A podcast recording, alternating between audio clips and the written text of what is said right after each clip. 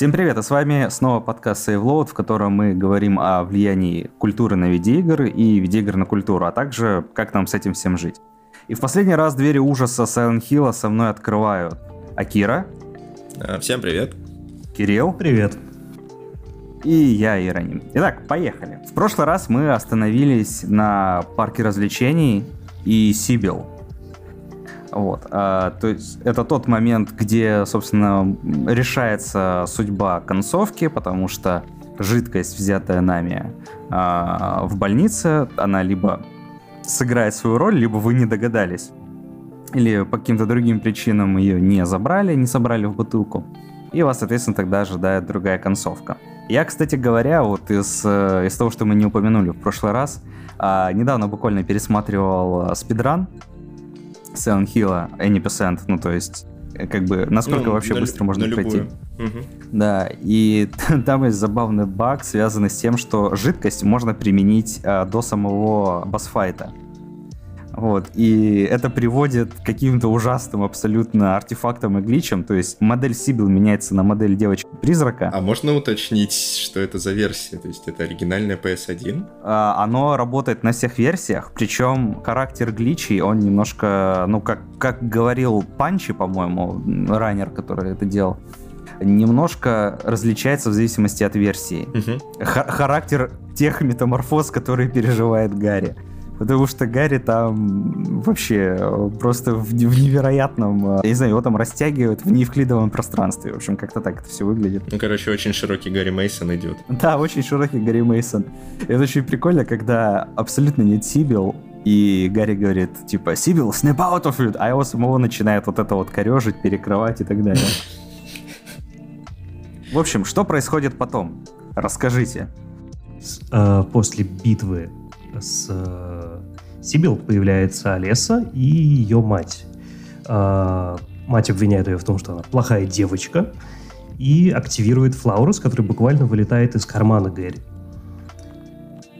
А после этого Гэри приходит в себя рядом с Лизой Гарланд. И дальше вот тут уже, наверное, продолжит э, Акира. Хотел рассказать про какой-то драматичный момент. Я хотел рассказать про саму смерть Лизы, хотя там еще кусок-кусок игры, по-моему, идет, потому что мы еще бегаем по локации, где живет Лиза, а, а потом мы видим а, Ли, Лиза с распростертыми руками подходит а, к Гарри Мейсону, а, просит его не уходить и типа спасти. И включается си джи ай ролик, где на самом деле од... к тому моменту я... ну, одна из крутейших анимаций на самом деле. То есть там, если вспомнить, опять же, что один человек делал все эти си джи ай заставки без motion capture, без всего, всех современных технологий, момент смерти Лизы — это один из самых крутейших вообще, одна из самых крутейших анимаций тех времен. То есть вот это вот эффект крови, который течет с головы, неестественное передвижение, такое, ну, типа, как, как будто она испытывает там безумную боль. Это очень сильно цепляет, очень круто. И об этом моменте, по-моему, говорили уже все, кому не лень. То есть вот каждый один из самых сильных моментов игры. Да, Сарин, давайте чуть вернемся назад и все же упомянем, что э, далее она появляется не просто так, она еще и э, обнажает некоторые слои истины э, Гэри и говорит ему, что им манипулировала и... загнал тем самым Алесу в ловушку. То есть э, это не просто какое-то случайное совпадение, что там Сибил подхватила паразита. Это все было подстроено Далией, которая изначально это сделала для того, чтобы снова овладеть Алесой. Вот. И только после этого, да, после этого Гарри приходит в себя. И он уже тогда оказывается в нигде, насколько я помню. мне здесь кажется, есть два вот как раз-таки, вот мы чуть вернулись назад, очень хорошо на самом деле. У нас есть две сцены, а в первой как раз вот этот весь э, драматический э, dramatic reveal, да, что э, Далия говорит: ха-ха-ха, я все подстроила, я самая умная. Э, вот эта вся тема с Флаурусом. Э, Гарри теряет сознание, приходит в себя, э, где-то там, да, непонятно еще где на тот момент. А потом происходит эта сцена с э, Лизой Гарланд. Они достаточно близко э, находятся, да, по отношению друг к другу, ну, то есть там по времени Не, не очень между ними большое расстояние. А, но мне интересно вот то, о чем говорит Акира, что даже ленивый, а, только ленивый не, не писал и не говорил об этой смерти, об этой сцене смерти Лизы Гарланд. А, я, кстати говоря, особо не натыкался, ну, то есть в моем инфопространстве, да, когда я был еще молод и полон энергии, Uh, я как-то намного больше читал о гениальности седьмой Final Fantasy. Вот, кстати, еще одна игра, да, где очень др- драматически умирает женщина. Uh. Ну, тут я согласен. Тут, наверное, ты как-то б- большим камнем ударил, прям с таким, потому что Final Fantasy-то... Хотя на, на, в российском пространстве я не знаю, какая игра больше популярна. Silent Hill или седьмая... Не, я здесь только о своей перспективе говорю, что я особо такого не замечал, да, то есть я не говорю, что это, этого нет. Но мне здесь интересен, да, вот как раз другой феномен, опять же, в разрезе того, что Акира сказал, что все си джи ай-ролики делал один человек, то есть любой си джи ай, вот там буквально пять секунд этой графики, это было очень серьезное решение для разработчика, то есть на это нужно деньги, время, силы, вычислительные мощности и так далее. Интересно то, что эффект для аудитории очень разный, то есть по сути, в принципе, ничто не мешало сделать э, таким, скажем, эмоциональным якорем, да, вот эту сцену с обманом Гарри Мейсона, когда Далия говорит, что ха-ха, это все я, да, эта сцена с Флаурусом, она могла быть ключевой, например. И самое главное, что подобная сцена, в принципе, есть в следующей игре, но она не следующая хронологически, да, а в одной из э, следующих работ Кейчиро Тоямы, а в Siren Blood Curse. То есть, когда там используются артефакты, подобные, в принципе, Флаурусу, то это, это такие это очень серьезные, важные, критически важные сцены для повествования в той же Siren Blood Curse. Чего не скажешь о, о том, что происходит в Silent Hill. То есть для нас как-то все так получается, что... Ну да, Сибил это, это важно по ряду причин, потому что это уже знакомый для нас персонаж. Затем вот этот весь ревил сдали, но он как бы ни туда, ни сюда. То есть он есть, он как бы двигает сюжет вперед, но, например, во мне ничего особо не откликалось. То есть с самого начала, с первого момента, когда видел Далию, было понятно, что это очень криповатая тетка, и, в принципе, все подтвердилось. То есть здесь ничего нового. А Лизу всем жалко как раз-таки именно, я думаю, из-за того, что ее смерть не была показана как часть игры или кат-сцены на движке, что, в принципе, скорее всего, выглядело бы глупо, неловко и так далее. Ну, то есть, вы себе представляете, да, вот эти три дэ-модели с поленами вместо конечностей, да, они там что-то из себя изображают, ну, типа, смешно. Ну, я тут тебя перебью, они все-таки изображают, потому что сам отрывок с ее смерти, он короткий, но он запоминается, настолько сильно он выделяется, то есть момент, где она там раскрыва... так вот, раскрывает руки и идет в объятия к Гарри, он сделан-то на движке, он вот как раз-таки с этими поленами, но там опять же работа камеры, все вот это вот там из-за спины, чуть сверху, потом смена кадра, и это воспринимается нормально, потому что там действительно там нет статичной прям совсем уж камеры. Камера меняется, меняется довольно часто, потом э, включается момент си джи ай, и в принципе, да, это, это забавный, э, забавное наблюдение, что вот так э, сюжетно важный момент мы просто скипаем и видим, как на движке игры, то есть это такой технически для, просто для игрока, для зрителя нам рассказывают, что, куда и вообще, что, чтобы игрок понимал, что вообще происходит, а именно то, что нужно прочувствовать. Более того, там сцена еще есть, когда Гарри находит кассету и включает ее в видеомагнитофон чуть позже, это, это позже смерти, там мы еще бегаем по Nowhere, И мы включаем э, как раз-таки кассету, и показывают только телевизор, ну, статич, статичное изображение, то есть это вообще уже какой-то отсылка к визуальной новелле какой-нибудь, да, то есть это просто с, э, диалоги снизу идут, и статичное изображение Лизы, которая как раз говорит, что, типа, зачем, э, зачем они держат эту девочку все еще, этого ребенка все еще живым. Только вот кассету он находит буквально в начале игры, и ее содержимое меняется к концу игры. То есть в начале игры там э, Лиза рассказывает о том, что, что есть вот такая вот девочка, ее держит, да. А в начале игры на кассете совершенно другое заснято. Мы обсуждали, да. Мы ее вставляем два раза. В начале игры и буквально в конце. А когда первый раз мы вставляем, там что происходит? Там не, не Шерил? Это, это происходит в торговом центре ровно до того момента, когда вы падаете к личинке. Ты, ты проходишь там мимо телевизоров, видишь статичное изображение Шерил, поднимаешься по эскалатору и okay. падаешь. Ну, просто там это вот такой же момент, когда тебе вид меняется на вид от первого лица, тебе показывает этот телевизор.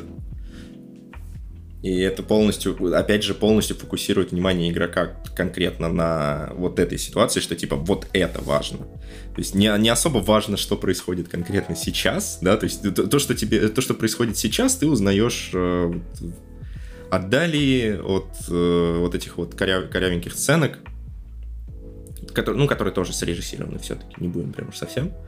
Типа вот такие моменты, они прям они бросают игрока, то есть меняют абсолютно... восприятие, да, то есть если вспомнить, опять же, там, например, какого-нибудь Кодзиму, который в своем эм гэ эс не использовал си джи ай, он только показывал сценки, то есть чтобы не менять вот этот вот флоу, то есть у тебя оно полноценное ощущение, что ты играешь за персонажа, ты видишь его со стороны, и в кат-сценах ты видишь этого же персонажа с окружением, которое такое же, которое в игре, то есть оно типа... С...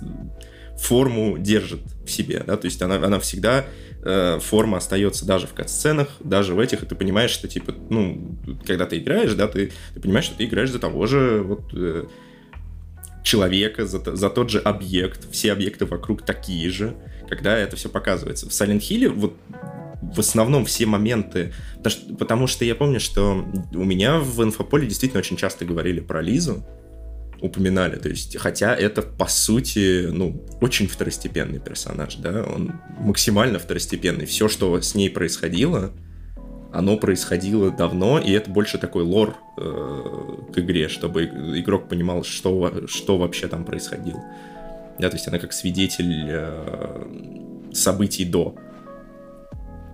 Однако, чтобы, ну, чтобы игрок... Э, фокусировался на этом персонаже, нас, нам меняют форму даже показа того, что... Ну, нам меняет форму, в которой нам показывают эти события. Да, то есть нам, нам показывают э, телевизор, нам показывают э, си джи ай-ролик, как она умирает, да, то есть все, что связано с ней. Да, и, собственно, мне кажется, что вот этот момент, да, как бы, который... приподнимает смерть Лизы над окружающими событиями, это как раз-таки э, вот это решение, да, где-то пожертвовать, условно говоря, там, сном, временем и так далее, чтобы сделать вот эти несколько секунд, когда мы видим этот э, си джи ай-ролик, то есть м- остается, скажем так, в памяти. И то же самое, в принципе, происходит в Final Fantasy семь, когда умирает э, Айрис, да. То есть мы видим частично эту сцену на движке, но вот эти вот несколько секунд, когда Сефирот падает, да, сверху на нее, мы видим это именно роликом. Вот, то есть это такой очень интересный момент, который в будущем, ну, по отношению к Silent Hill, да, это наше э, печальное настоящее, э, который очень интересным образом, э, да, повлиял на, на игростроение, вот особенно у Sony, да, вот в ее АА-сегменте, да. То есть вот эта вот одна сцена, она же наверняка стоила, ну, достаточно дорого по тем временам, как минимум для самой команды. И есть подобный момент, как ни странно, вот я еще вспоминаю, в первом Dead Space. Мы как-то постили на канале, вот для слушателей, кто подписан э, на канал Кибервальгалла в Телеграме, если еще каким-то образом вас там нет, то подписывайтесь, обязательно рады вас там видеть. Вот, в общем, мы переводили интервью э, продюсера игры, который, ну, в том числе был идеологом, да, э, господин Шофилд, и он говорил о том, что все шло по плану, все было замечательно.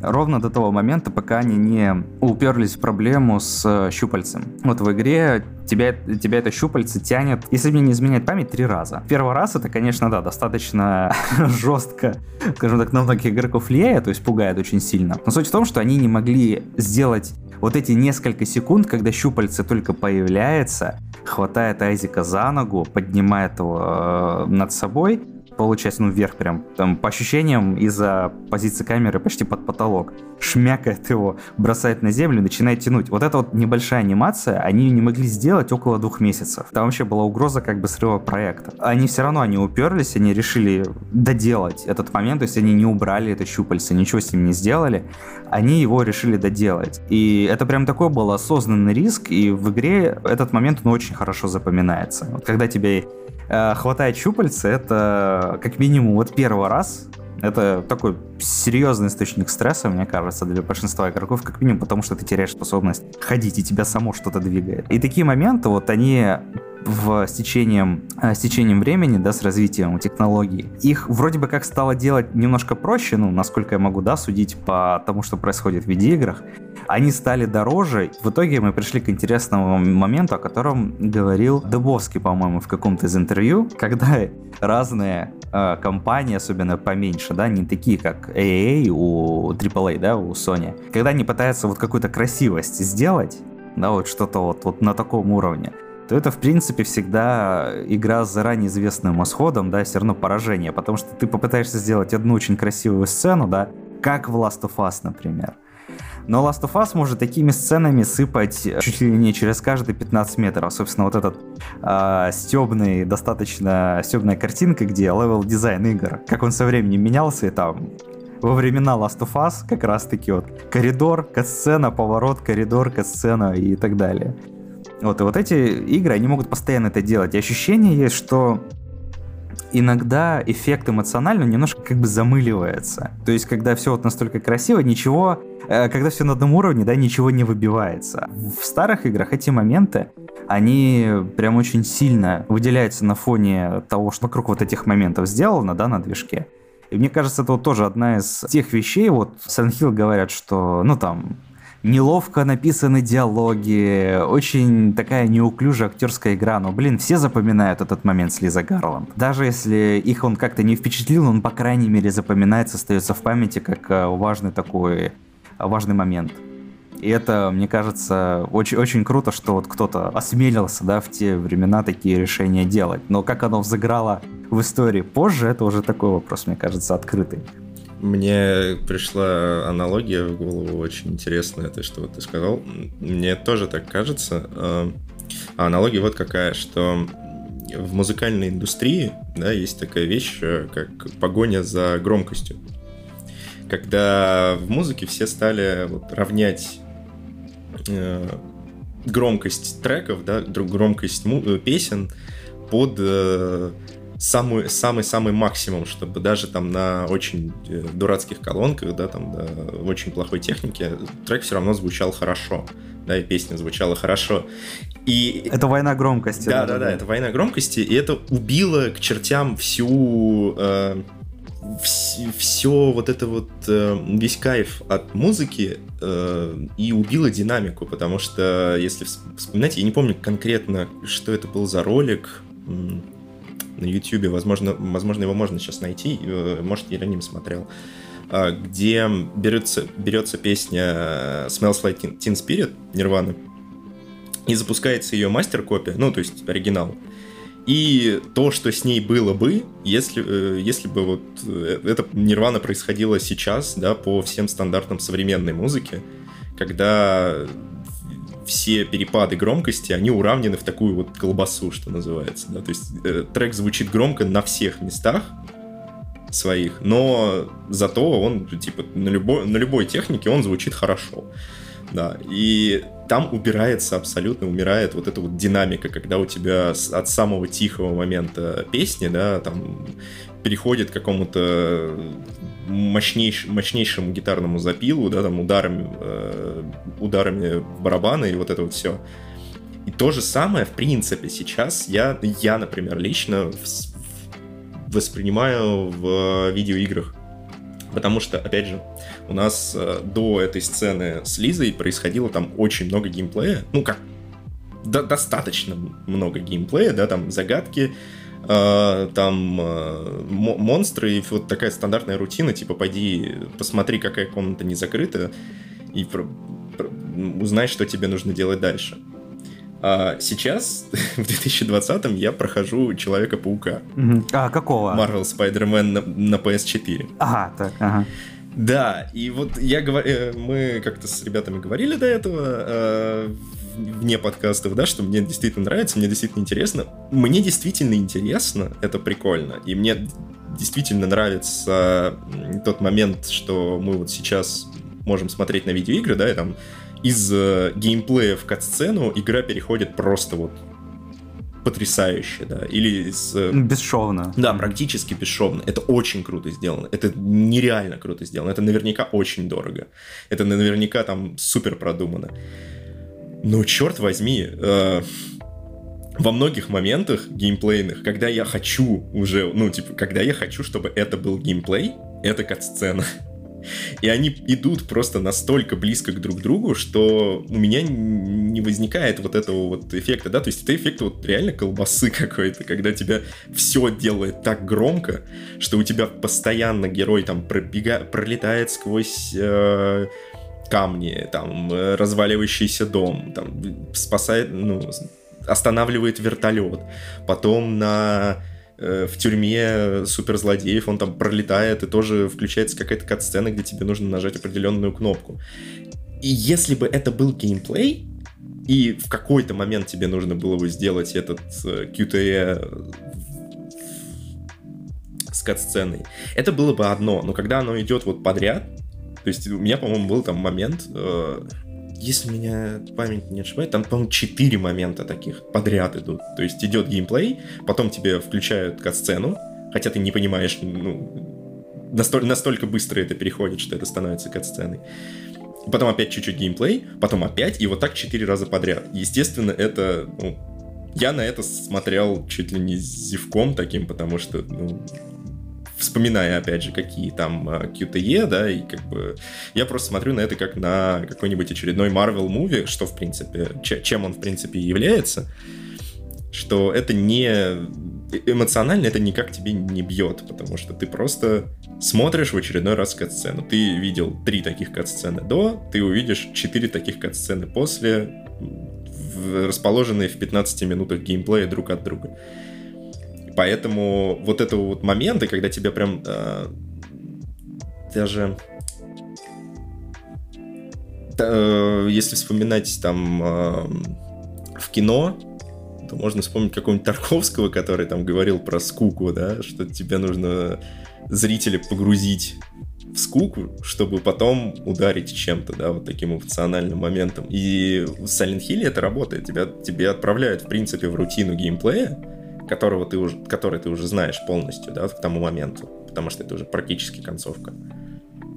И вот этой вот скукой потом тебя выбивают э, на высокой ноте, да, на, на таком ударе эмоциональном, как смерть Лизы. Мне все больше это э, современные три-пи-эл игры напоминают на самом деле старые Java-игры, а именно адаптации какого-нибудь там «Принца Персии», э, «Сплинтер Целла», когда у тебя из-за ограничения м, по количеству инструментов для ввода, то есть там маленькая клавиатура всего из девяти цифр, э, были очень красивые анимации, но было абсолютно непонятно, где начинается геймплей и кончаются катсцены, потому что э, то, насколько ты можешь в принципе влиять на происходящее в игре, не регулируется тобой абсолютно никак. То есть никаких ни настроек сложности, ничего, они не влияют практически ни на что. То есть ты играешь, и ты не понимаешь, где ты, как игрок, имеешь какое-то решающее влияние на то, что делает персонаж. Так, в принципе, в современных три-пи-эл играх. А Так, ну все, короче, деды забыли выпить свои таблетки. Ну вот, бумеры, бумеры не любят современные игры. Хотя, с другой стороны, блин, я Тарковского вспомнил, ребят, забейте вообще. Да, вот, вот в принципе со слова Тарковский, я думаю, мы потеряем большую часть нашего. Я, я, я, я просто, я очень, а... я очень сильно не хотел, ну такой типа, ладно, хрен с ним. Такой вот, кстати, Тарковский говорил про скуку. А вот Silent Hill, извини, я еще перебью. Silent Hill, мне кажется, очень круто вот эту вот штуку с внезапными крутыми, красивыми кат-сценами переняла Фейс э, со своими вот, это, своей вот этой ротоскопией, когда вся игра ужасно выглядит, два дэ-шная, там отвратительный намеренно звук, и тут внезапно тебе показывают, как из э, лица главной там девочки, из которой пытаются изгнать демона, вылезает окровавленная рука, и это выглядит, конечно, просто ужасно, особенно на контрасте с тем, что сама игра идет в два дэ. Ну, кстати, да, это вот, это, это действительно... Можно сказать, что Silent Hill поспособствовал. Кстати говоря, о бесшовном переходе, а, там же не единожды в Silent Hill'е А Гарри просыпается, вот как, как бы резко, знаете, а что, где, где я, что я. И была еще одна игра, которая, мне тоже кажется, без Silent Hill'а вряд ли бы вышла, Паратопик. Паратопик как раз-таки интересна тем, что она себе позволяет монтироваться, да, на ходу, так скажем, не по устоявшимся правилам. То есть есть такой парадокс интересный именно в переходе между кино и видеоиграми, да, что кино — это все-таки искусство управления временем, да, то есть где что подрезать, что оставить за кадром. То есть мы же не видим, как, допустим, главный герой, да, он добирается из одного здания в другое, как он там в гости ходит. То есть мы сразу видим сцену, когда звонок в дверь, один герой открывает двери, протагонист появляется в дверях сразу, да, то есть мы не видим весь этот путь. В играх вы обычно весь этот путь видите. Потому что в играх как бы обычно этого, этого измерения нет временного, то есть оно сильно завязано на географии. То есть время как бы оно идет, когда вы куда-то приходите, активируете триггер. Паратопик в этом плане, она очень интересно как бы заигрывает с играми именно по правилам кино. То есть там есть такой момент, допустим, который меня очень сильно зацепил, когда вы вызываете лифт, и вы ждете сначала, что лифт приедет, и как только, по-моему, вы в него входите, то есть надо ждать прямо в игре. Как только вы в него входите, как бы получается монтажная склейка, и вы сразу выходите на другом этаже. То есть в самом лифте ехать не надо. Вот, это такая очень необычная вещь, то есть она сильно достаточно, она врезается прям тоже вот в память. И мне кажется, что первый Silent Hill, он, наверное, бы даже больше бы выиграл в некоторых сценах, если бы вот этот переход к неожиданным возрождением в каких-то местах или просто пробуждением, да, Гарри Мейсона, если бы он был бы еще более резким. Мне кажется, от этого бы тоже игра, возможно, выиграла бы, вот, но тут уже, тут уже не рассудишь, то есть имеем, что имеем. А Лиза Гарланд, да, определенно, я думаю, что большая часть эффекта именно за счет вот этих нескольких секунд си джи ай. Вот, казалось бы, да, насколько все может поменяться с одним таким решением. А можно, а можно, можно уточнить, это мы сейчас убежим от Паратопик, а конкретно вот эта сцена с ожиданием лифта, там что-то происходит или она ничем не...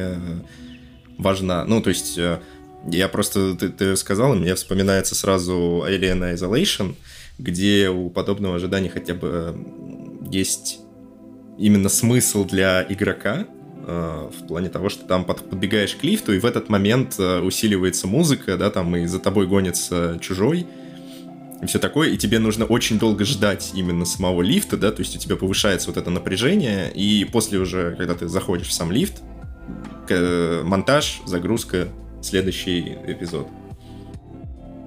А, нет, то, то, о чем говоришь ты, это такой способ нагнетания драматического напряжения, да, да, да, для да. игрока, который связан с тем, что игра, с одной стороны, очень жестко как бы ставит тебя в тупик, да, но при этом угроза, от которой ты, ну, либо никак не спасешься, либо, либо просто... она сама по себе, да, достаточно серьезная. Это же много где есть. То есть это первый Metal Gear Solid, когда начинается, да, когда тебе нужно самому лифт ждать, да, а да, у да, тебя да, нет оружия, да, но и у тебя происходит там геймплей. Тут геймплей, да, да, да. Да, тут именно момент, момент с тем, что мы ожидаем некого события без геймплея, игрок начинает, ну типа. Я тебя понял. В, в, в разные ситуации попадает, да, естественно, вот если взять Alien Isolation, там есть угроза, поэтому игрок, скорее всего, нервничает, да, и переживает. А, а в Paratopic, я так понял, это просто ожидание и вот рабо- работа с монтажом, что называется. Ну да, паратопик это больше как именно такое упражнение в монтаже, там, потому что много таких сцен, не буду сильно углубляться, но вот, да, ты просто знаешь, что тебе нужно проехать на этом лифте, или когда тебе дают револьвер, ну мы привыкли, да, игра от первого лица, у меня в руке револьвер, надо сейчас, значит, будет стрелять в кого-то. И вот в этом плане игра очень клево тебя обламывает, в том смысле, что ты достаешь револьвер, ты заряжаешь его, то есть патроны как бы, да, засовываешь. И как только ты закрываешь барабан, монтажная склейка, и все. И вообще другой момент, который с этим никак не связан, и револьвера у тебя в руках нет. То есть это такой момент, но он запоминается тоже. То есть, блин, запомнилась перезарядка. А, и вот я как раз об этом, что, возможно, Silent Hill бы, кстати, еще и это пошло бы в каком-то смысле на пользу, помимо, помимо собственно, си джи ай. Но, anyway, закончим с Лизой Гарланд. Мы тут что-то прям сильно растянулись, и Спайдермен обругали. Ну, и... мы, мы, подняли, мы, мы подняли очень много сцен. Ну, нет, я не, я не ругаю, я не ругаю. Мы подняли очень много аспектов, связанных, опять же, вот договорились до монтажа, что называется. Но я... Я, я не ругаю, на самом деле, Спайдермен, вы не подумайте, игра-то пока мне очень нравится. Я еще не прошел ее, но мне пока очень нравится. Да, сорян, но тут я еще хотел бы задержаться на одном моменте, потому что, на самом деле, эти все монтажные склейки, они были, м- может быть, не так хорошо раскрыты в первом Silent Hill, хотя они действительно могли бы повлиять очень круто, потому что, как мы помним, одна из концовок — это то, что э, Гэри... просыпается, вернее, приходит в себя в машине, э, будучи уже практически мертвым, и понимает, что все это его предсмертные фантазии.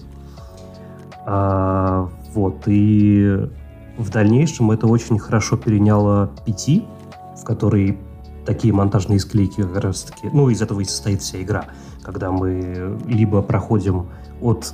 начало локации в конец и снова попадаем в начало, либо когда мы умираем и снова появляемся в начале локации. И что это, какая игра делает еще более круто, это Layers of Fear, которая, опять же, очевидно вдохновляется пи ти, и там таких монтажных склеек гораздо больше. Более того, они являются ключом к хорошей, ну, условно хорошей концовке.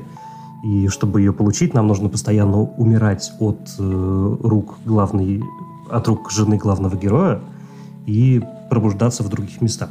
То есть, в принципе, да, в Silent Hill это могло бы работать еще круче, но по какой-то неведомой нам причине от этого решили отказаться практически да везде. Ладно, по неведомой причине. Причина, я думаю, в том, что ребята, которые сделали, и так там достаточно страдали со всеми теми проблемами производственными, ну, которые да. у них были и без этого. Так что э, я думаю, было бы лишним что-то, ну, да, что-то, что-то требовать. Мне, мне хочется еще перед тем, как мы... Мы же перейдем сейчас к концовке. Ну, к, к nowhere, в принципе, на самом деле, к нигде. Ну, ну, ну, ну окей. Окей, окей. А перед этим, опять же, все-таки добить, что называется, монтаж, вот этот вот момент, когда Гарри постоянно перекидывает куда-то, мне кажется, это тоже такое... Это очень... Э, так как теперь это слово есть э, в словарях, это очень линчан. Да, это очень линч, потому что... Ну, это, опять же, это очень хорошо работает на игрока, потому что игрока это... отправляет в зону абсолютного дискомфорта, да, потому что, ой, это, это абсолютно новая локация, я вообще не знаю, что я, где и почему я. И на самом деле некоторых игроков это раздражает, и это бесит. Про этот момент мне тоже хотелось сказать, да, мы наверняка все знаем такого ютубера, как мистер Зулин. Вот, и у него есть потрясающий разбор на три часа на такую игру, как The Evil Within, где вот этот момент... В Evil Within нас чаще кидает вообще в непонятные ситуации, да, там буквально в катсцене может клипать сквозь стены, отправлять в какие-то вообще неизвестные вещи, да, вот мы в городе, вот мы в деревне, вот мы там в непонятном доме, вот мы в лечебнице, это постоянно прыгает, это особенности игры, ну, там сюжет и все такое с этим связан. И о, вот...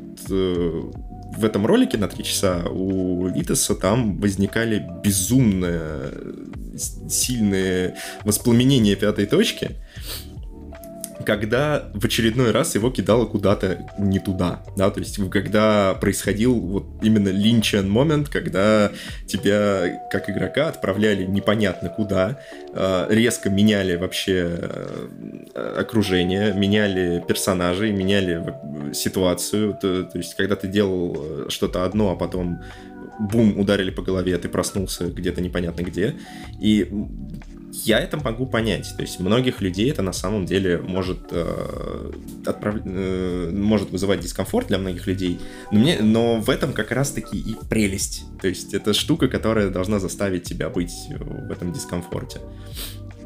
Потому что это, опять же, работает на атмосферу, это, опять же, работает на восприятие игроком игры, да, то есть тебе не должно быть комфортно. Ты не должен э, ощущать контроль над ситуацией, да, то есть что, а, ну, типа, здесь я уже посражался с медсестрами, на следующей локации, скорее всего, будет что-нибудь посложнее, там, или там, э, для, для этих нужно было три выстрела, на следующей будет там штуки, которые убиваются за четыре выстрела. И когда игрок ощущает это, он ощущает полный комфорт, и, как, возможно, не так сильно вовлечен в, ситуа- в игру. Потому, потому что, ну, а зачем? Ты, ты, ты прекрасно при, предугадываешь, что будет происходить дальше. Для хоррора это губительно. Потому что зачем зрителю или игроку, э, или читателю, да, знать, что произойдет дальше? Его нужно, наоборот, удивлять и постоянно держать в дискомфорте. Mm-hmm. Uh, ну, я здесь uh, немножко в защиту, и, может, и не в защиту, и Within скажу, что... Ну, там как бы сам сеттинг такой, да, который, в принципе, предполагает нестабильность, да, пространства. Ну да, да, я, я и сказал, что... Но, опять же, мне кажется, что, возможно, игре стоило быть еще более агрессивной в этом плане. И, кстати, как раз-таки на это в каком-то смысле сделан больше упор а, во второй части, в плане вот этих переходных моментов. Mm-hmm. Главное, что здесь разбивается в, в первой Within, да, это то, что вот этих переходов, их, в принципе, два типа, да, вот тип, когда что-то резко происходит, да, и как-то пространство меняется каким-то образом, мы не понимаем, что, как, почему.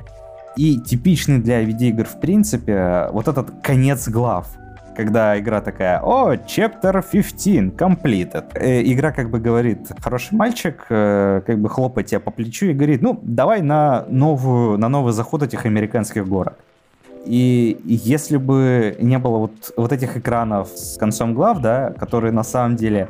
Вот эти переходы, они, как правило, куда менее агрессивные по отношению к игроку, да, то есть там ты просто перешел через ворота, да, например, которые ты открыл наконец-то.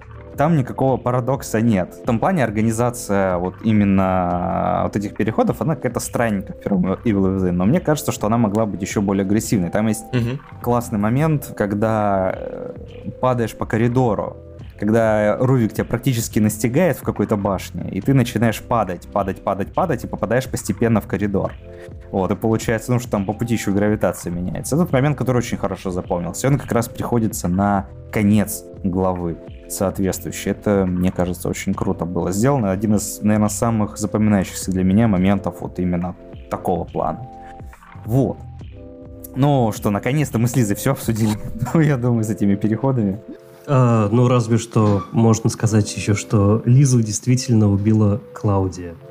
Но немного не та Клаудия, Далее. которая в третьей части. Нет, Клаудия. Какая Клаудия? Да, да, да, да. Белая Клаудия. White Клаудия, то есть э, наркотик. Тот, э, тот, тот растение, из которого э, делался наркотик в Silent Hill. И мне интересно, действительно ли это... Э, влияет ли это как-то на третью часть и... Задумывалось ли это или просто такое совпадение, я просто okay. занимаюсь сейчас ПГС? Ну, мы, в принципе, на самом деле не зря как бы говорили о монтаже, потому что, в принципе, это очень хорошо рифмуется с тем, что происходит в нигде, в новое. Для тех наших слушателей, которые не застали определенный, определенный ряд японских видеоигр, есть такой тренд, который в большинстве своем считают справедливо не очень хорошим. Этот тренд связан вот с чем. Во многих японских играх, особенно, ну, ретро-играх, да, как мы их называем, сегодня. Есть такая штука, что вы сначала бьете одного босса, второго босса, потом третьего босса, а в конце вы бьете их всех и подряд. Есть такая вещь. Ну, допустим, я сразу вспомню игру ActRaiser, такую знаменитую, культовую для многих на эс эн и эс или Super Famicom. То есть там вы бьете боссов, боссов, боссов, боссов, боссов, а в конце вы бьете их всех сразу. Или, например, подобное есть в первой Dark Souls, более, я думаю, понятный пример, где вы сначала бьете Тауруса, потом вы бьете Капру, а потом вы бьете и Тауруса, и Капру, помноженных на двадцать, да, но в, в изолите. Нигде или Nowhere, давайте мы для удобства будем Nowhere называть, есть подобная штука. Только там вместо противников, вместо боссов, там разные части самого игрового мира. То есть вы входите в комнату из больницы, а выходите, скажем, в комнату из там, отеля какого-нибудь или в какой-нибудь там, я не знаю, в холл из торгового зала. Ну, примерно вот так это работает. Или там раз и резко зашли в школьный туалет. Ну, примерно по таким правилам работает. То есть двери ведут э, каждая непонятно куда. Вы были во всех этих местах, вам снова нужно будет искать ключи. Вот вы обычно в играх бьете боссов, а тут нужно искать ключи. Опять все. Вот. Это интересный, интересный метод, мне кажется, оформлять такие финальные стадии, потому что есть один из методов э, повествования, когда нам нужно показать вот, конфликт какой-то очень такой масштабный. И ближе к концу произведения обычно пространство становится все более абстрактным. И остаются только, условно говоря, вот там главный герой и главный злодей. Из хороших примеров я могу из кино привести, во-первых, тот мультфильм по Спайдермену, да, как он там «Через вселенные» назывался, где в конце, ближе к концу, да, вот с Кингпином, пространство, оно все более-более абстрактное, ну, из-за того, что там происходит, да, из-за всех вот этих sci-fi штук. Или, например, финал «Матрицы. Революция». Конкретно, когда Нео сражается с агентом Смитом. То есть там же тоже, в принципе, пространство, оно, оно становится очень сильно абстрактным. То есть нет никакой да, попытки продать иллюзию, что это реальный город, что это какая-то достоверная симуляция. То есть мы видим просто... Ну, ну там, там мистер Смит буквально говорит, посмотри, что я сделал. Да, посмотри, что я сделал. То есть он его как... Да, он показывает, что он действительно его изменил, да, превратил его в бесконечный город, где стоит только Смит. Только Смит, да. И мы видим, что есть вот только вот эти Смиты, есть более-менее одинаковые коробки. Часть битвы вообще происходит в небе, да, где вообще ничего, кроме дождя, нет. Silent Hill, он здесь немножко как бы по-другому сделан, да, то есть наоборот есть некое нагромождение пространств, но оно не складывается в связанное целое. То есть мы идем как будто... Раз мы тут говорили в одном из выпусков, да, что в принципе вся игра — это такое-то болезненное воспоминание о городе, главной жертвы, да, Лессы.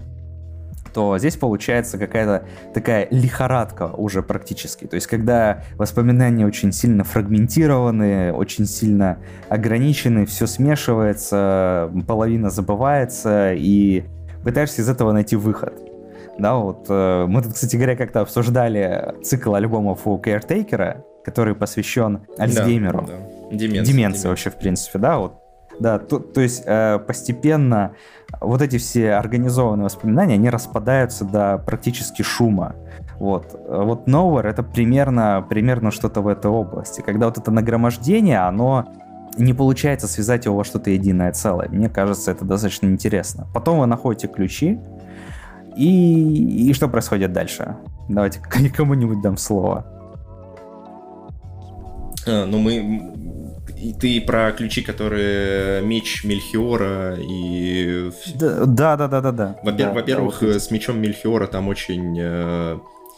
Опять же, жуткая вещь, да, то есть на самом деле в Silent Hill довольно мало именно жутких вещей, даже во всей серии, которые...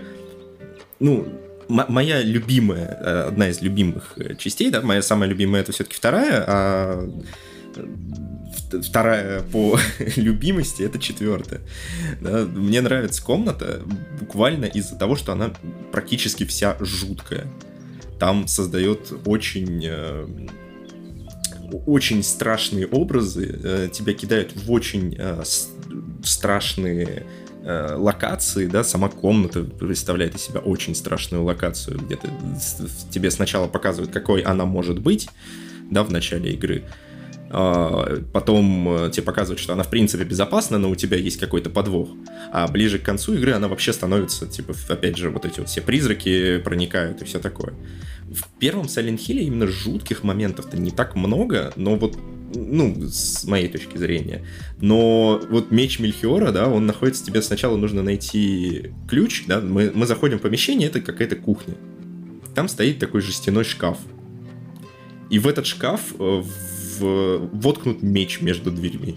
Из него там, ну, то ли ржавчина, то ли кровь, скорее всего, кровь а, течет. И снизу там две такие металлич... металлические цепочки. Тебе нужно найти кольцо Ring of Contact, соединить эти цепочки, и когда ты, собственно, соединяешь их, ты можешь забрать меч, вытащить его. И как только ты его вытаскиваешь, ты отходишь от этого шкафа, и в этот шкаф начинает... Ну, включается катсцена, и в этот шкаф начинает кто-то ломиться. То есть, по сути, кто-то этим мечом зарубил то, что находится внутри, и ты, типа, соединив э, этот шкаф, ты э, не даешь ему выбраться, но ты сможешь, смог теперь забрать э, меч для того, чтобы дальше его вставить э, там, в дверь.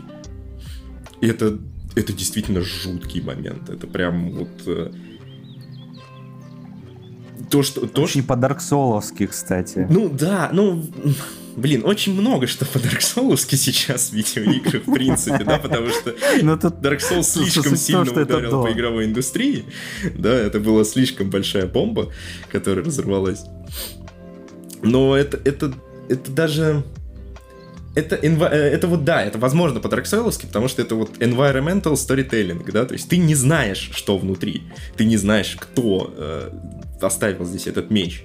Но твой мозг уже в момент, когда ты решаешь эту загадку, да, то есть когда ты берешь кольцо, вставляешь его в этот, соединяешь, вытаскиваешь меч, мозг уже додумывает все сам. То есть ты все понимаешь, да, ты, а естественно лучше, чем наше воображение, хорроры никто тебе не нарисует, да, то есть вы можете нарисовать самого ужасного монстра, но типа в голове от описания этого, от этого монстра это будет наиболее страшное. Привет, Лавкрафт. Да, и вот э, здесь именно это работает. То есть ты даже ты, ты не знаешь, что там внутри, но, блин, лучше бы я и не знал. Лучше бы нам и не показывали. И нам и не показывают. Я, кстати говоря, вот о монстрах. Если ты достаешь этот клинок и не соединяешь цепь, то там же Бладсакер тебя хватает. Ну, я, я, просто, я просто всегда проходил так, что я находил кольцо. Я не, я не доставал без... Я, вс- я всегда оставлял это вот на... Пускай это будет так. Ну, в любом случае, да, если вы... Э, клинок сразу этого атакует Бладсакер, а вообще Мельхиор — это один из как раз волхвов, которые пришли к королю Хероду. Э, у нас называется не Херод, он Ирод, да, то есть король Ирод. Ир, Ир, Ирод, да. Ирод. Да, Ирод Первый Великий. М- вот, э, ну, так-то он Херодос, получается, вообще, но у нас Ирод. Ну, вот он хотел, чтобы Иисуса убили как раз-таки. Вот. И связано как-то, как-то с этим, я так понял. Вообще, видимо, все эти ключи мы собираем... Там же вот они такой необычной формы. Ну, клинок, конечно, самый необычный. Ну, там анг да, но там... мы собираем. Да. С... Анг. Причем анг мы получаем в тоже достаточно страшной комнате, где под столом сидит Алеса, призрак Алесы. И все стены испещрены надписями. На двери написано «Help me», на стенах нарисованы глаза. И вот эта комната меня ввергла в гораздо больший ужас, чем комната с мечом. Потому что, в принципе, понятно, что это какой-то чердак, где ну, Олеса проводила ну да, это, это скорее, это скорее чер- чердак, время, где Далия держала Олесу. Он похоже там на такой ну, да, дерев- да. деревенский... И анг висит как раз над столом, а призрак Олесы под, под столом находится. И нам, нам его здесь показывают. И, кстати, те самые призраки, безобидные призраки из школы, те темные силуэты в Nowhere нам, нас все же атакуют. И это, я, честно говоря, не очень понял, по какой причине именно здесь они атакуют Гарри, но... Тем не менее, здесь они здесь они имеют некоторую враждебную реакцию, в отличие ну, от того, какими они мне были в школе. Мне кажется, это больше такое subvert of expectation, или как, как это можно назвать, да, по-русски, что типа у тебя... Э, ты их видел уже до этого и думаешь, а, ну, ну это вот про, про то, что я говорил, да, про то, что игрока необходимо погрузить вот это, в этот дискомфорт. И ты видишь очередного монстра, такой, а, стоп, да я же их видел, они же безопасные, он подходит и типа дамажит тебя. И в этот момент ты такой, а, вот как вы, то есть, зараза. Окей. Okay. Ну и, соответственно, да, вот из остальных ключей там амулет Соломона, Анг, диск Урабороса и Crest of Mercury, да, то есть Меркурия. Вот этот в виде кадуцея. Ключ Эратрона. Ну, там только просто жезл, а не э, без чаши. Вот, да, ты их всех собираешь, и, как мне кажется, это как раз-таки воспоминания уже такое совсем травматичное, вероятно, для Олесы, связанное с самим проведением ритуала, как раз-таки. То есть ты отпечатываешь само пространство, где этот ритуал может произойти. Ну и, собственно, мы... потихоньку вставляем по очередности все эти предметы в дверь. Угу. И после этого происходит финальный бой, где мы видим Далию, Олесу, где Далия тащит Олесу, но она упирается. И, собственно, тут, в принципе, сцена зависит от того, что мы делали до. Да, то есть у нас же для концовки у нас было два события. У нас... Э, поп... Подожди. Чё, что? Сорян. Мы абсолютно забыли про сцену, где мы наблюдаем, как врачи колдуют над телом Олесы. Ну, да, я, я не хотел, если честно, про нее даже что-то говорить, потому что она, она именно...